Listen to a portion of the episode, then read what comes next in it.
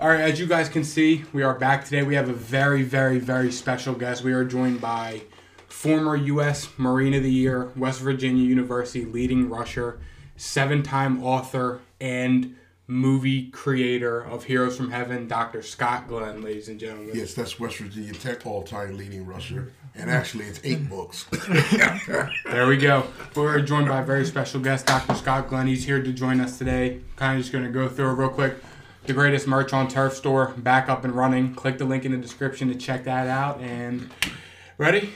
Yeah, so I want to take the first question. This is a question I've been trying to ask you or wanting to ask you for a very long time as an Oklahoma fan and as a former coach, so you know the Lincoln Riley situation. Yes. You know the Brian Kelly situation in Notre Dame. Yes. So you're a new coach. Right. And you're coming into that one of those two programs.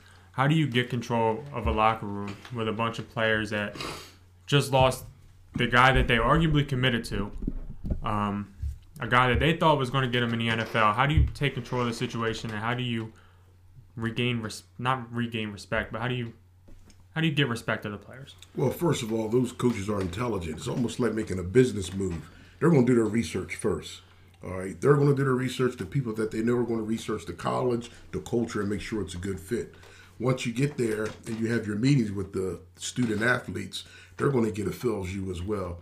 Um, evidently, they wouldn't make the choice if they didn't think the place was the right fit and the right culture. You know, from the research that they do. So they're more or less going to be themselves. Lincoln Riley, he's a hot topic out there, and Kelly is as well. So if they, once they do their research on the culture of the school, just be themselves, be honest, and be true. Be a motivator and be positive, and, and make sure it's contagious. Yeah, um, in terms of like we talked about it last week on the podcast. Like, do you think, like, do you like as an Oklahoma fan, like Ryan obviously felt some type of way about like Lincoln Riley even say, like, do you, uh, like, do you see both sides of it, or like do you see more like oh the players like oh coach left like screw that guy, or you like do you like kind of like agree with Lincoln Riley like why he left? Like like well it's first of all it's a business and the main thing is communication it happened to me myself when I went from, from high school head coach to college if you teach the student athletes about life from day one you have to be consistent I always told when I taught at Unionville High School about the family Make sure that you understand that one day your children are going to leave. Let them leave. Prepare them to leave. So when I left, they already knew what their family was about as far as the team and why they were here, not just to play football, but to play as a team, to take care of each other as a family, and to be committed. So um, I can see how the, the, the, players feel, but if you prepare them beforehand and let them know that nothing lasts forever, yeah. if it's for a good move for both of us, then it's time to move on. And you see the same thing with the pro, uh, what is it the um, when the students are transferring through the um, the transfer portal portal yes mm-hmm. transfer portal it's a it's a two way street now so and students aren't leaving just because they're unhappy they see other opportunities especially when they can get paid which yeah. we'll see in the future as well I think the thing is though with Kelly and Lincoln and why people were so upset is because like the way they left um, like yeah. Kelly did he, I don't even think he talked to Notre Dame I think he just left and Lincoln Riley talked to Oklahoma for about five minutes, like the players. Yeah. And then just up and left. Again, I think that's the that's the way we see it. People are getting to fill the room, the environment, the culture at the time. Sometimes it's not the right time to go back to talk. You may wait a little while to go back. You may do it then. But some people that are back to school may have told them now's not the time. They're upset. Move on. So we're in a different day and age. And it's all about timing and uh, communication. So I take it you're a fan of the transfer portal because I know some people like that are real into college football like don't like it or like think that it shouldn't be a thing. I take it you like it based on the way you talked about. I it. like it. I would like it as an athlete, student athlete, but yeah. as a coach, I'd be paranoid and nervous, and students will pick up on that, uh, and that could be to their advantage, and as a coach, not to my advantage. So coaching right now is kind of difficult, but you have to be able to adjust, and it, it it's it's going to be a, a, situation where it's going to be tough to adjust as a coach. So what about um, while we're on coaches? You see the whole like Nick Saban and Jimbo Fisher going back and forth. What do you think of that whole debacle that they have going on in the media? Well, you know what the, the, the portal and the, the, pressure to win, to uh, to maintain winning, uh, your true feelings come out sometime, whether you want to or not. You got to remember the students, the coaches, they're people, they're human beings there's a lot going on right now, and um, competition will make you do some crazy things at times. So, hey, after you say it, you can't take it back. Especially not when you say it out loud. to Not when you say it out An loud. interview when you're the biggest name in college football. exactly. And to the, you know the pressure to win. You know he's like the greatest coach of all time. You know, give or take with Bear Bryant. And um, but um, it's tough to maintain that that championship attitude as being number one. Especially when you see someone creeping up, your competition's creeping up behind you. And a good example, Jimbo beat him last year. Yeah. So that Jimbo's like a threat. So that probably was on his mind and thinking the other coaches he coached, and as well as Lincoln Riley out there at USC, things are going to be tough this year. Do you think the so they were basically arguing about like NIL in Mm-hmm. terms of um Jimbo bought all his bought bought all his players. That's, essentially what it's like. Do you think that the NIL is good right now as it stands? Because there are teams like USC just bought the receiver from Pittsburgh for like two point five million dollars. Yeah. They literally just paid him two point five, said come here, and then he transferred to USC. The guy from Tennessee got paid eight million dollars to go be a quarterback. Do you think that it is good right now as it stands, or do you think that schools shouldn't be able to like pay for a player? It should be like they should be putting them in places to get money, not necessarily pay them to be. Well, here's the thing: you got to be careful with the word "pay." Um, are they doing things by the rules? well, they're Yes. Or, and, and, and here we're playing Technically, with yeah. right. We're playing with words because if it was illegal, someone would do something about it. But yes, we're going to have to make some adjustments and be more communicative of what we mean about you know in terms of the rules and regulations. But right now, you know, no rules are being broken, and Well, that's that was kind of my question. Do you think the rules are good right now? Because technically, yes, they're playing by the rules. But do you think that the rules should be adjusted? they have to be adjusted. Okay. They have to be adjusted because you'll see student athletes running for money everywhere. One year, you're at, you see people transferring two, three times in their career just to get money. So we're going to have to make some adjustments uh, as far as financials and student athletes getting paid. Yes. But I mean, every every program you have to make adjustments. Technically, Right. so And let's be real, let's not act like players haven't been getting money to begin with. I mean, it's Well, again, like I said, you're playing with words, Yeah, right? it's- it's Uh, true. Some things have been brought to light. Some people have been caught. Some haven't. Mm-hmm. But um, eh, with the competition, it always has happened. It always will. But as far as with the new rules, I think we have to adjust some things a little bit to level the playing field. Yes. Yeah, I'm a fan. though. I mean, I like it how college, like players can use their own name to make money, like especially in this day and age with the social media and how much everything's progressing. But I do like how like the rules should be changed because then it's affecting, like you said, affecting coaches and Right. affecting players transferring three, four times in four years just to chase a check. Like, and how they literally like kids can't work. Our guest last week was like, "Yeah, I only work during Yeah. was it summer?" yeah, he said he only works during the summer. So you have to be careful too, because after a while, what about the outstanding person that plays in the band? Now they want to come to college and they want to get paid as well.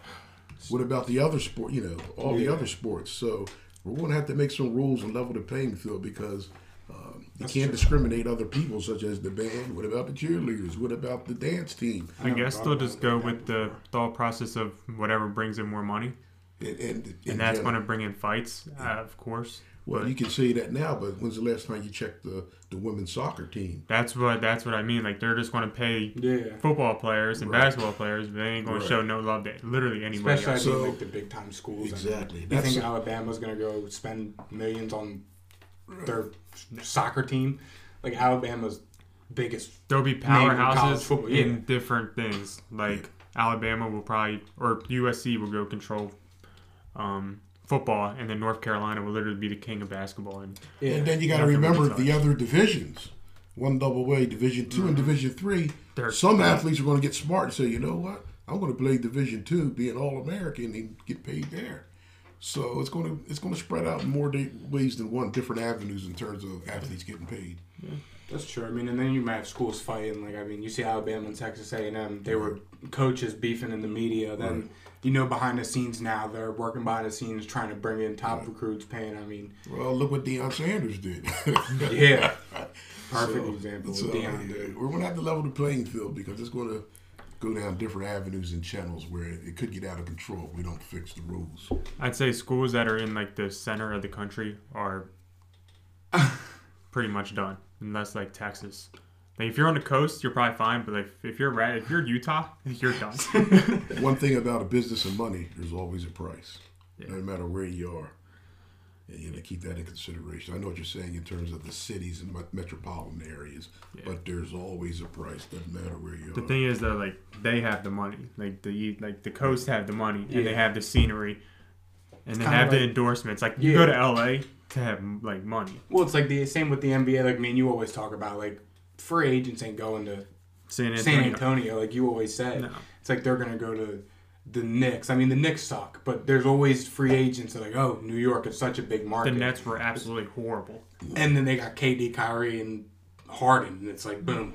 Yeah. I mean, just because New York is such a big market, it's like I see what you're saying about how like the middle, like the central United States luck, Utah. countries. Yeah, good luck, Utah. That's what he said. Is there um? So you played in college, obviously. Is there like back to your playing days? Is there any players that you modeled your game after? Uh, Like, because there wasn't like YouTube right. so you couldn't go watch highlights of like your Right. favorite player. So like, is there like a player you modeled your game after? I Like- would say Tomlinson, maybe. Or I used to always, before him, I would say Tony Dorsett and Curt Warner, not the quarterback, but the running back or from whatever. Penn State. I met him um, at a sports autograph signing show a couple Right. months ago. I would say Curt, mixed between Curt Warner and Tony Dorsett. Okay. In terms of their play style and like, Play style, uh, Tony Dorsett, speed wise, agility. Curt Warner, because I was strong, I could put my shoulder down as well, you know, cut down agility, yeah. Weightlifting champ for the Marines. A powerlifting champion, 181 weight in a second tech division, yes. there you go. So, what are all the places that you coached at? I know I saw like Albright, Unionville, Kutztown too, right? Mm-hmm. Uh, started out at Unionville Chadds Ford as assistant coach. Okay. I became head coach in 2002, 2003. Left there to go to Albright. From Albright, I went to Pottstown, defensive coordinator. From Pottstown, I went to Kutztown, which was their, their best season ever, the first time in 2010, first national appearance. They're coming the back. NCAA. Marquis Lewis is bringing them back. Marquis Lewis, bringing them back, baby. Um, so a question about that is, you used to be a Marine. How did that translate into coaching? Like, if it did at all? Like, Well, first Sure of all, did, first but- of all, I'm still a Marine. okay, my my I know what you mean. Um, leadership, teamwork, preparation. Um, the Marine Corps really, not just as a coach, but as a person, kind of transformed my life too. Even as a professor and a teacher, uh, helps you to your discipline, um, true teamwork, and true leadership. Not just talking about it, but displaying it. You know, displaying it yourself, and um, it's contagious. I wrote an article, national article, called um, "Adding Motivation to Coaching Concepts Can Be Self-Contagious," and it's true. And that's the way I coached, and that's the way I like to teach as well. Be contagious in your teaching, your leadership, and teamwork. Not perfect, but um, contagious, so that everybody's getting better every day. is that where you learned the great victory formation from? Victory Formation. That comes from uh, Unionville. um, I would always go like this because, you know, talking about the birds, how they fly uh, to their destination in such an aerodynamic way. They can't do it by themselves, so they fly in that victory formation to uh, break through the wind. And while they're flying, uh, if one gets sick or whatever, a couple fall off, um, they take turns leading from the top of the V and they communicate well by honking. So that's victory formation. So, and you probably heard of uh, the the movie Rudy. They Yes. Talk about Yeah. victory formation at the end of the game. Victory formation that means it's over. Take a knee and it's over. But um, I used it in terms of the birds flying, and I some of my players that I used to coach, I still keep in touch with them, such as uh, Jay Boswick, who's moved different parts of the country, Texas, Minnesota. I think he's in Virginia now. Every year he show, shows me a picture of his family on a Christmas card, and we talk about victory formation. Every time I see this man in public, I will throw up the V. From now on. And when you see the birds flying, you always think about it as well. I, I always do. I know you do. Yeah. And at, There you at work, I work at a golf course. There's at least 40 geese, and I see it every single day. And I'm waiting to get shit on by one of them. It's funny But how it's, it's fine. class lecture victory formation victory formation. stuck with us. I mean, Anything in life, you, know, you can tell your Sixers that. And I try to tell you guys that. I tell you guys That Might as well start it now. In order for it, in order for it to work, you have to have appropriate leadership and teamwork. And then you'll see red flags from the people, what they say and what they do. All right? So it was only a matter of time before we found out what the real deal was. Well, why don't you tell him what you told me? You said keep Maxey, mm-hmm. get rid of the rest, mm-hmm. and send it. I actually, I actually said I would have done a blockbuster trade of getting rid of Embiid if the numbers are right and the people were right to start rebuilding now. As of right now, I would build that team around Maxey. Okay. So how do you feel about that? As a avid Joel Embiid guy, as a James Harden jersey owner, listen. I don't think that that the Sixers. I mean, Sixers like say what you want. Playing Philly sports is hard. Joel Embiid is a fan favorite. He's always been. The fans love the guy. Like they're saying, like I mean, we saw Carson Wentz got ran out of Philly. I mean, we're gonna see if Jalen Hurts sucks, he's gonna get ran out of Philly. We saw Ben Simmons get absolutely ran out of Philly. They love Embiid, playing good or bad. They love him. Joel Embiid's the best player in basketball. He should have been the MVP. Got snubbed from All NBA this year. I don't think you can sit here and Don't let him say this stuff. I don't think you can sit here and justify trading the best center in the eh, best center in basketball, the MVP snub. Everybody know, even Jayson Tatum knows it. Jayson Tatum went on Twitter and publicly advocated that Embiid got snubbed. He's still better though. I don't think that's not true. I don't think you can justify going and trading Embiid, especially. I mean, that would lose all the fans. Just looking at it from my perspective, I mean, the fans they're so bought into the whole pro. I know you hate the process, but as the Sixers fan, so bought into the process and Joel Embiid, I think you lose the fans, and I think that I just don't think you can justify any reason to trade Joel Embiid. I mean, he hasn't really done anything to warrant a trade. Like Ben Simmons, obviously, the mental health and the injuries and him just playing bad, but I don't think Joel has warranted a trade or really done anything The to. thing is, To answer that question, Ryan, you took my classes. We talked about opportunity costs, right? yes sir. Opportunity costs is a trade off.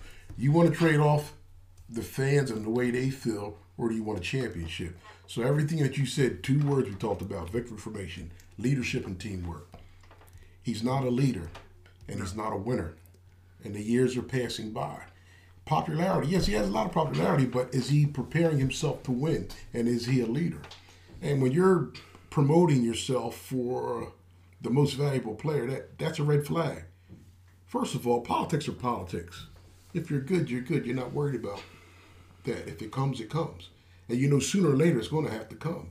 But if you have to promote yourself, right? And then a year before that, you didn't play the whole season. There's an injury. Even in the last, first of all, what was it? It went from the before his, hand his to the finger his thumb and to his face, which was, you know, then all of a sudden his back, like he was looking for excuses to be, you know, petty. And my wife used to sit there and count, well, how many times is he going to fall on the floor? okay, so I mean, my, I, I, We've all you're, done that. falling on the floor, and not just one game. This is every game.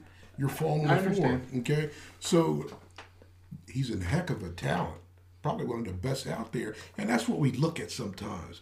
All right, we got to look at the benefits cost analysis. Yeah, he can make three pointers and big, but is he consistent? Is he a leader and is he a winner? No, and the results speak for themselves. Is he contagious?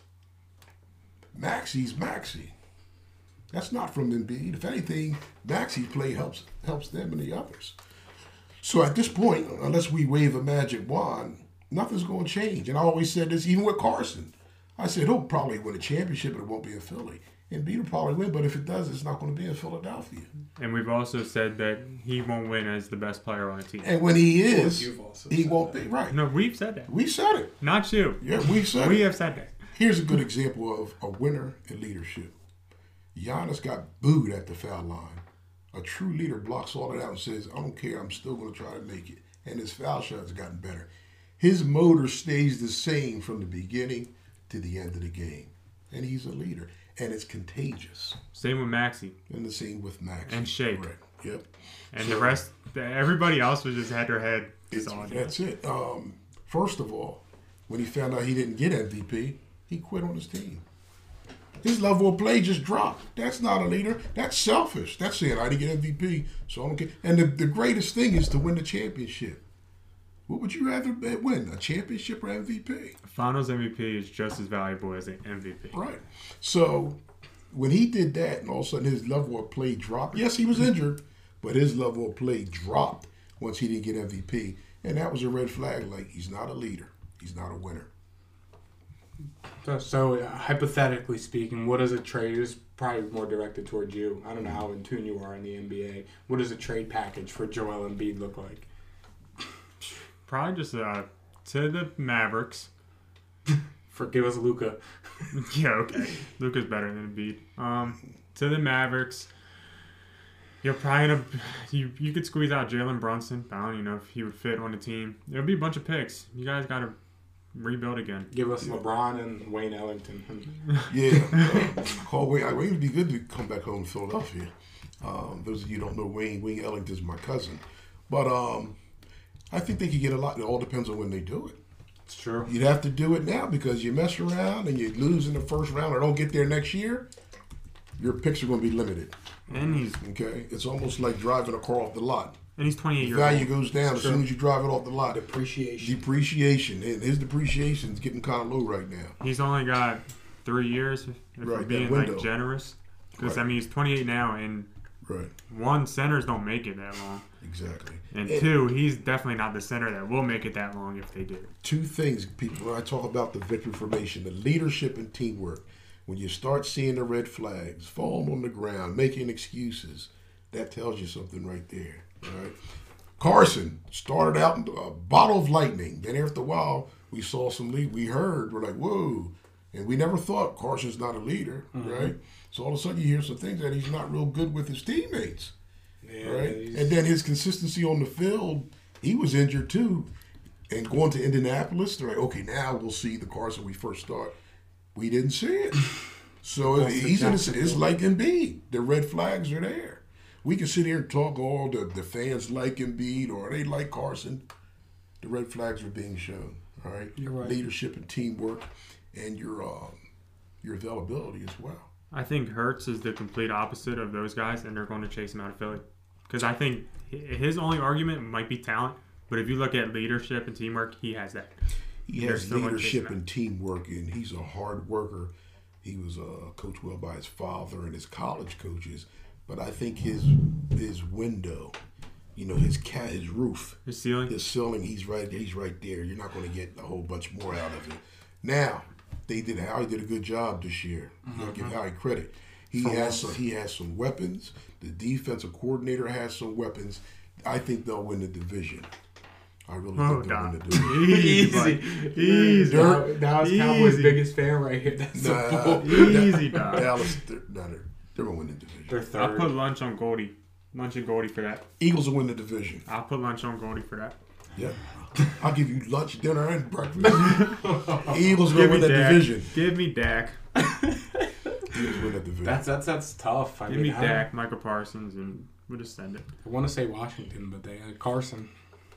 you got to remember. I don't want to think the Giants will be anything. One but thing it's with the Washington, they have a good defense, but their offense is subpar, so that defense will be on the field longer and they'll get exposed. And then when the defense is on the field longer, they're They're tired. they're tired. Yeah, then they're gonna look at Carson like, yep, same old Carson. so And it's probably not going to be. right. yeah, I, I, I think the Eagles win that division. You think The so? team that you better look out for overall, I think, is San Diego Chargers. Look out for the Chargers. Write that one down now too. They they made when you get Khalil Mack, you kind of Right And there. just- definitely you definitely boost up a little Look bit. on out that. for the Chargers. The AFC is stacked, and I think it's uh, whoever's healthy, which is a you know you I think Buffalo's as a Patriots fan, it pains me to say I think Buffalo's do. Buffalo's do. Yeah. I don't know. I'd probably put my money on an NFC team. The AFC To win teams are or- going to beat up on each other so bad, and this is going to be. But Uh, Aaron I'm talking Rodgers. winning the Super Bowl. I'm taking Tampa, and it's not close. Oh, okay. I'm I'm taking Tampa to win the Super Bowl. Tom Brady's going out. So I'm saying come out of the AFC. Though I think it's I'm thinking I'm saying Buffalo Tampa Super Bowl. That was my prediction. The end of when Tom Brady came back, and I'm sticking with it. Buffalo Tampa. Yeah, the parity's pretty well spread out, especially in the AFC. Um, whoever stays healthy, I think, uh, will be okay. Yep. Yeah, sucks for the Patriots. Everyone got so much better, and the Patriots just. You had your Yeah. time. I know that's just like you with the Spurs. We talked you, about You it had your when we had the other day. I was like, uh, our time is. It's all gone. Yep. We had our time, and That window closed. That ship has sailed. Indeed. How do you feel about the Steelers? I know you're a big Steelers guy. Kenny, Kenny Pickett, Smallhands. Kenny Smallhands. I love yeah, the hometown guy. Uh, I think they'll It's going to be tough because they're in a tough division, but they're very well coached and their organization is well led. You talk about victory formation; they're well led and they're they're contagious. If you ever get a chance to go to a Steelers game, you can feel it and see it. Um, you won't hear a lot of booing unless it's necessary. They don't boo every time something goes wrong.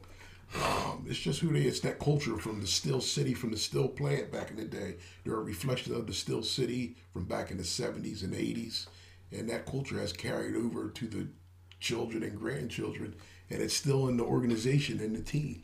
So when they go out and they recruit, um, or uh, they make sure that it's, it's the Steeler way, mm-hmm. and it's that environment, that culture. They don't, they don't. I don't want to say get anxiety and get nervous. They maintain. They're level-headed about what they do in terms of trading and bringing people in. They don't. They don't fret real easy. I love Tomlin. Like I've mm-hmm. always backed him. Do you think that culture's falling off though a little bit? Because you know that AB uh, and Bell, and then well, we had like the Juju and Claypool. Well, one thing you have to remember is the culture itself hasn't. Some of the players have and when okay. that happens, that sure. they'll eliminate themselves. And what happens? They, That's literally what they all did. They eliminate themselves. Yeah. And you know what? When they left, they're, they're, they may show little trinkle or gadgets of being good, but they're never the same. Bell didn't understand his running style was because of the line that he had at Pittsburgh. You think that you're going to carry it somewhere else? It's a whole different line. Yeah, they were doing him a little bit wrong. Right. They weren't. They weren't. They weren't taking care of him. Well, that you know, that's the business aspect of it. I can see, but you know, a lot of times you get frustrated and you don't do your research and you think things are going to be just as good, and they're not. I, I mean, that just goes into the, your argument with the whole paying running backs thing. Right. I mean, he wanted fifteen million dollars a year. Right. It's almost like when you guys graduate, you got to do your research on your jobs, make sure you're a good fit. It can't just be about the money. You got to take who's your boss, where you're working at, what city it's in, what town it's in, and weigh all those options. And when you get to that job, uh, things may be pretty good. It's never going to be a perfect job. But things get wrong, you may think, oh, I'm going to get out of here. It'll be different for me. Then you go somewhere else, you're like, wow, I should have stayed where I was. Same thing with um, the NFL. It's a business. Find out where your good fit is. Do your research, you know, and uh, things will take care of itself. So how do you? So what you just said, how do you compare that to the transfer portal? Because you kind of just said grass isn't always greener. It's not. Um, so do that, you think kids should do more research before just going? Well, yes, yes, and I'm sure that they do, and not just research on their own. They need to talk to other people about where they're going, also where they're at. You talk to the right person, they may say it's a good fit where you're at, especially if they're young. They don't know. You dangle a carrot like that, you go to another school. Next thing you know, it's not as good as where you were. So um, that all is a communication thing with parents, people within the college and your network who you're tied to. But one thing we got to remember: not all student athletes have the network to talk to them. You know, I don't want to sure. say names and stuff, so it's a little bit different, and they learn the hard way. I think that is getting a little bit better though. Yeah. Mm. With time, that, that's in the eye of the student athlete. That's fair. Never assume because we see it the way we see it that they see it the way we see it. And as far as the portal, that's why counseling is important and but it's hard. It's tough. It's a tough decision. Going back to um, Scott Glenn a little bit. So you are just. I mean, I've only known you for a short period of time, about six months. You're a very like wise person. You have experiences, and you just you're very like knowledgeable. I'd like to think so. Who was like? who was the biggest influence on your life, and what made you like? Who helped shape you to the person you are today? My dad. Um, there's a lot of people that play the roles like relatives and things like that. Coaches, uh, my high school coach, I still talk to today. Um, probably uh, my dad. My father, um, you know, he was in the army. He was a United States Marshal. He always said, uh, "Keep yourself clean, do what's right." Yeah, I remember you telling me that. Um, he said, "Be around different people, places, situations. Don't get comfortable. Don't get complacent." and always, you know, do what's right and help people. It's not always about you. Um, that's that's it.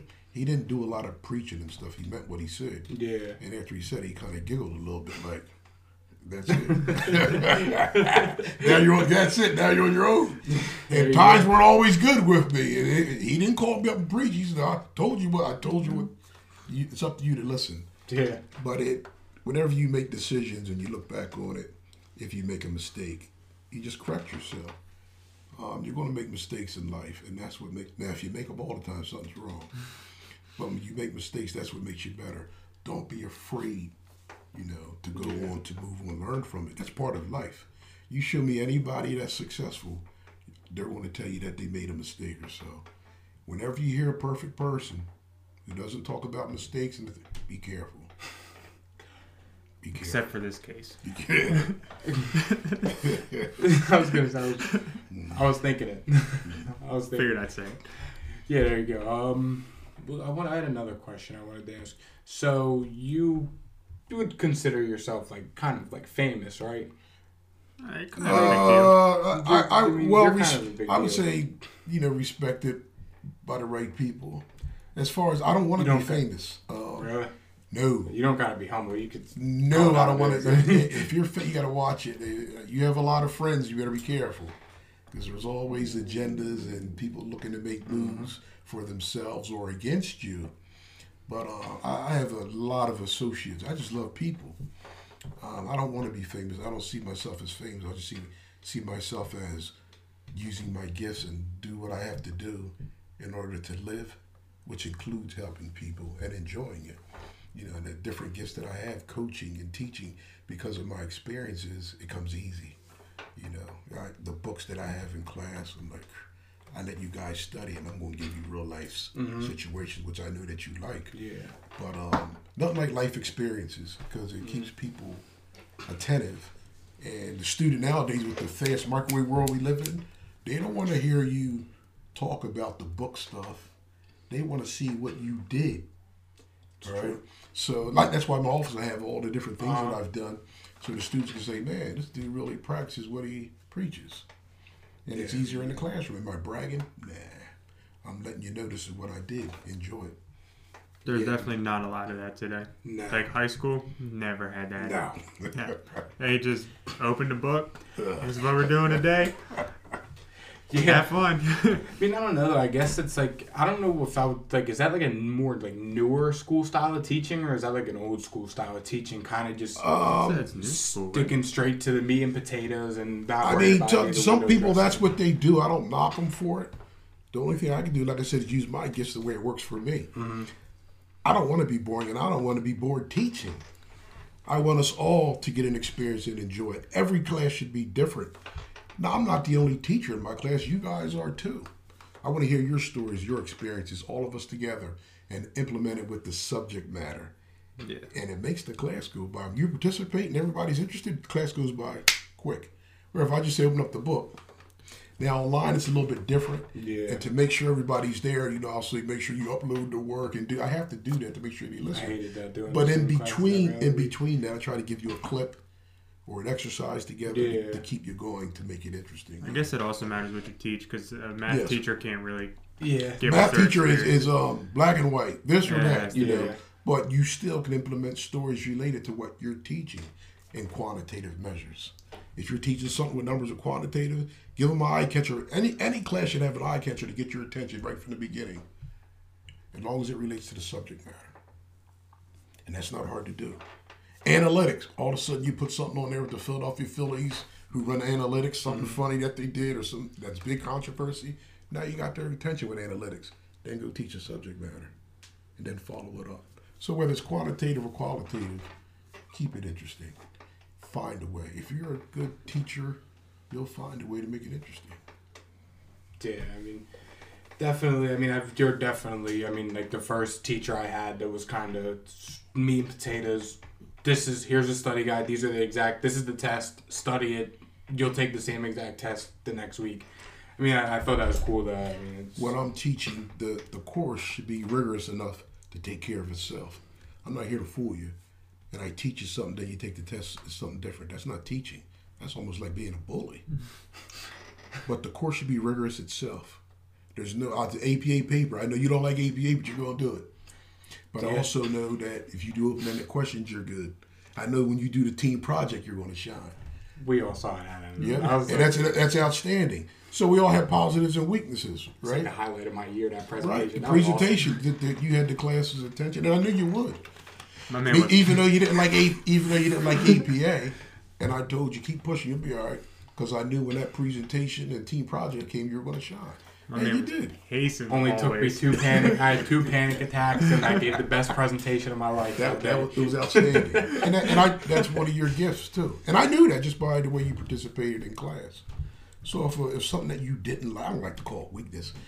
APA is a discipline. I don't feel like doing People don't feel like doing it. But it's a discipline. If you do it, it helps you in other things that you do in class. And once you start doing it, it's not that bad. So then when you do your presentation, it's freestyle. It's not really discipline, it's you. So you're getting all your teaching and learning styles out. And that's what class is all about the diversified teaching learning, whether it's hands on, visual, audio, or kinesthetic hands on, I should say, and enjoying it. Learning should be, um, learning can be fun, and it should be. You got pandemics and wars and stuff. Who wants to be miserable all the time? Yeah, it should be a somewhat escape from. Yeah. Exactly. And you're learning. Yeah. Big thing is, are you learning? I do have a question that's not related at all to sports or what we've been talking about. As a former powerlifting champion, Okay, and after some technical difficulties, we are now back with a question for all of our weightlifters and our potential future powerlifters out there. as a former champion, as mentioned before the cut, what are some tips to gain muscle besides eating right? Besides eating right, well, nothing else. Start juicing up. well, yeah, the, all the illegal stuff you don't want to do anything legal or stuff that's legal. All the chemicals that you put in your body, it's not good for you, especially the, the older you get. I remember when I was younger, they had creatine, and I would take creatine every while. I was like, I don't need that. You just eat a nice steak because you have creatine and steak. Um, drink a lot of water, um, fruits and veggies. Um, I have a, a bullet at home. I'll drink one in the morning with spinach, bananas, mostly dark fruit, and I'll have one at night. And drink a lot of water to flush all those nasty chemicals out of your body. So if you eat right, get proper rest, and when you're lifting, you don't try to lift the world, but you have proper technique. You'll get bigger depending on what you want to do. Now, if you want to get ripped or if you want to gain mass, mass you want to do a lot of compound lifts, bench, squats, deadlifts, shoulders. Now, if you want to get ripped up, you want to use less weight and do more reps. So to get ripped up, more reps. To build mass, compound lifts, bench press, deadlifts, squats, and shoulders. All right, and that'll help you build the mass with your body. And it'll probably be less reps, but more weight. Yeah. Okay. Going back real quick to the famous Scott Glenn, Dr. Scott Glenn. So I mean, we talk you talking about your office, like you have the letter from Dabo. You're always talking about Bruce Arians, and you, your cousin is Wayne Ellington. All right, so yeah, like I said, your cousin is Wayne Ellington, and you've been around Dabo Swinney, Bruce Arians. I mean, those are big names in like the sporting world. Is there something like that you've been able to learn from them, and like have like what's like the best piece of advice or biggest thing you've taken away from having conversations with those guys and just being around them so much? Well, Dabo actually, I said in my books, he has my books, and you know, I respect him because he knows what teamwork is and leadership. Um, as far as Coach Arians, who recruited me out of Pottstown, um, really got back into contact with him after he went through his battle with cancer. I would talk to him and say, "There's a reason why you're here," and never did I know that he would get Bruce, uh, excuse me, um, Tom Brady and go to the Super Bowl and win.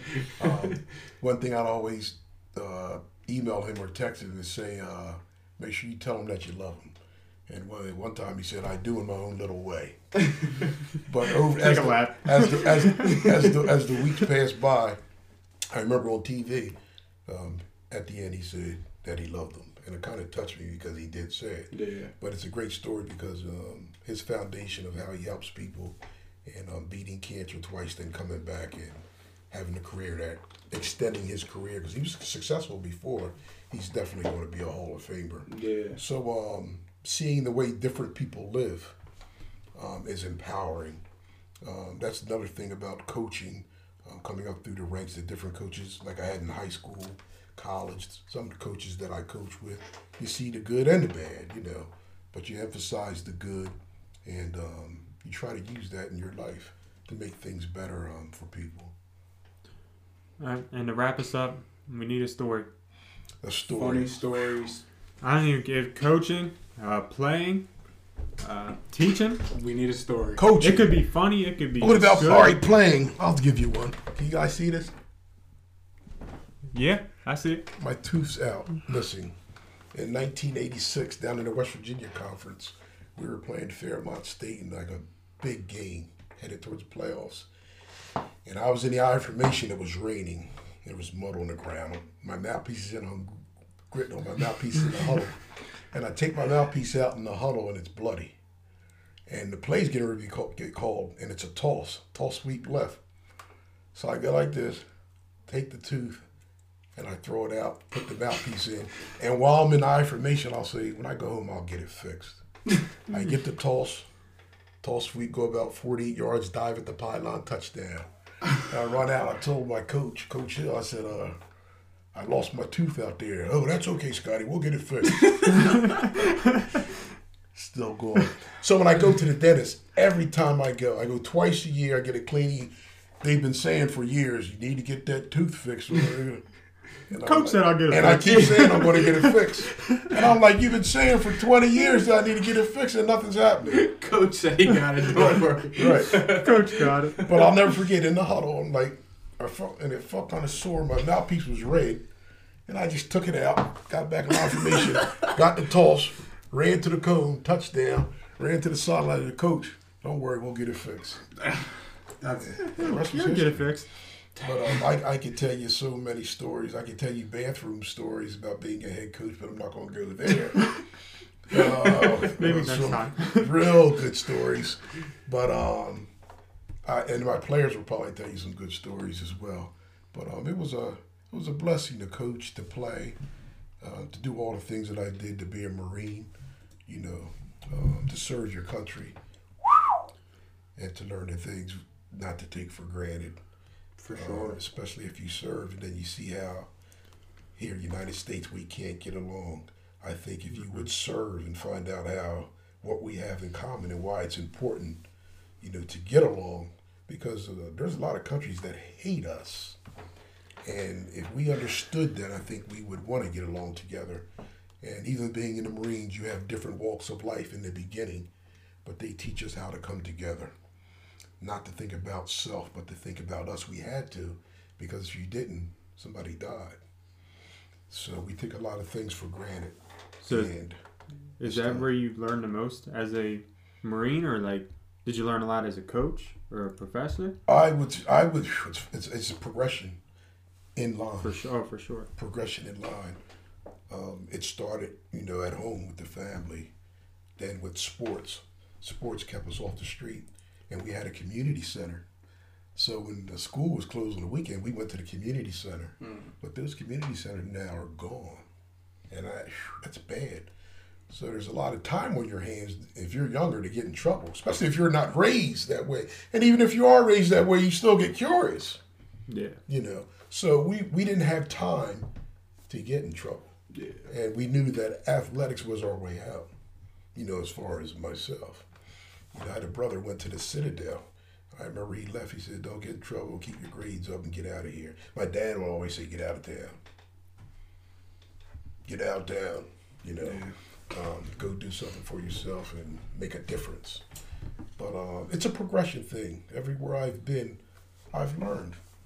I had a multitude of people to help me get where I am, and therefore, that's why it's important to help other people. It's not just about me.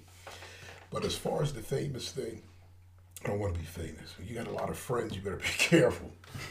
Sometimes um, that term friend is a broad term. And sometimes friends come around when they want something. Yeah.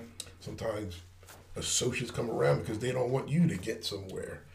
But if you stay focused, the right people will be there. And it's not a lot of people. Those few right people will be there. And then when through your success and while you're on your journey, you help people. That's why I drove down here, you know. I see your, your show and it's, you know, talking to you in class and every now and then watching it on um, Instagram. I'm like, this is powerful. This thing has feet. It's going to go somewhere. I don't. Do I want parts of it? No. I want to see you succeed like you did in class.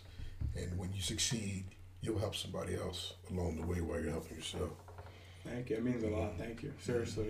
Yeah, Doc, we appreciate having All right. We appreciate you coming on. Thank you. Creating some good, the greatest pizza, the best pizza in Delaware. I'm telling you. Another person. I mean, we just tore up a large pepperoni pizza from our sponsor, literally you. pizza. Is there anything you want to plug? You got anything? Your show? Anything? No, I, I, I would just say um, keep looking at this show because there's some good tips on there. It's entertaining. This is very entertaining, and um, take something and learn from it and build upon it. But look at this show. Maybe I'll be on a couple months or whatever. But um, enjoy yourselves and be safe. Thank you. Yep. All of Dr. Scott Glenn's links will be in the description. Thank you guys for tuning in, and we will see you guys next week. Later. Peace. Take care.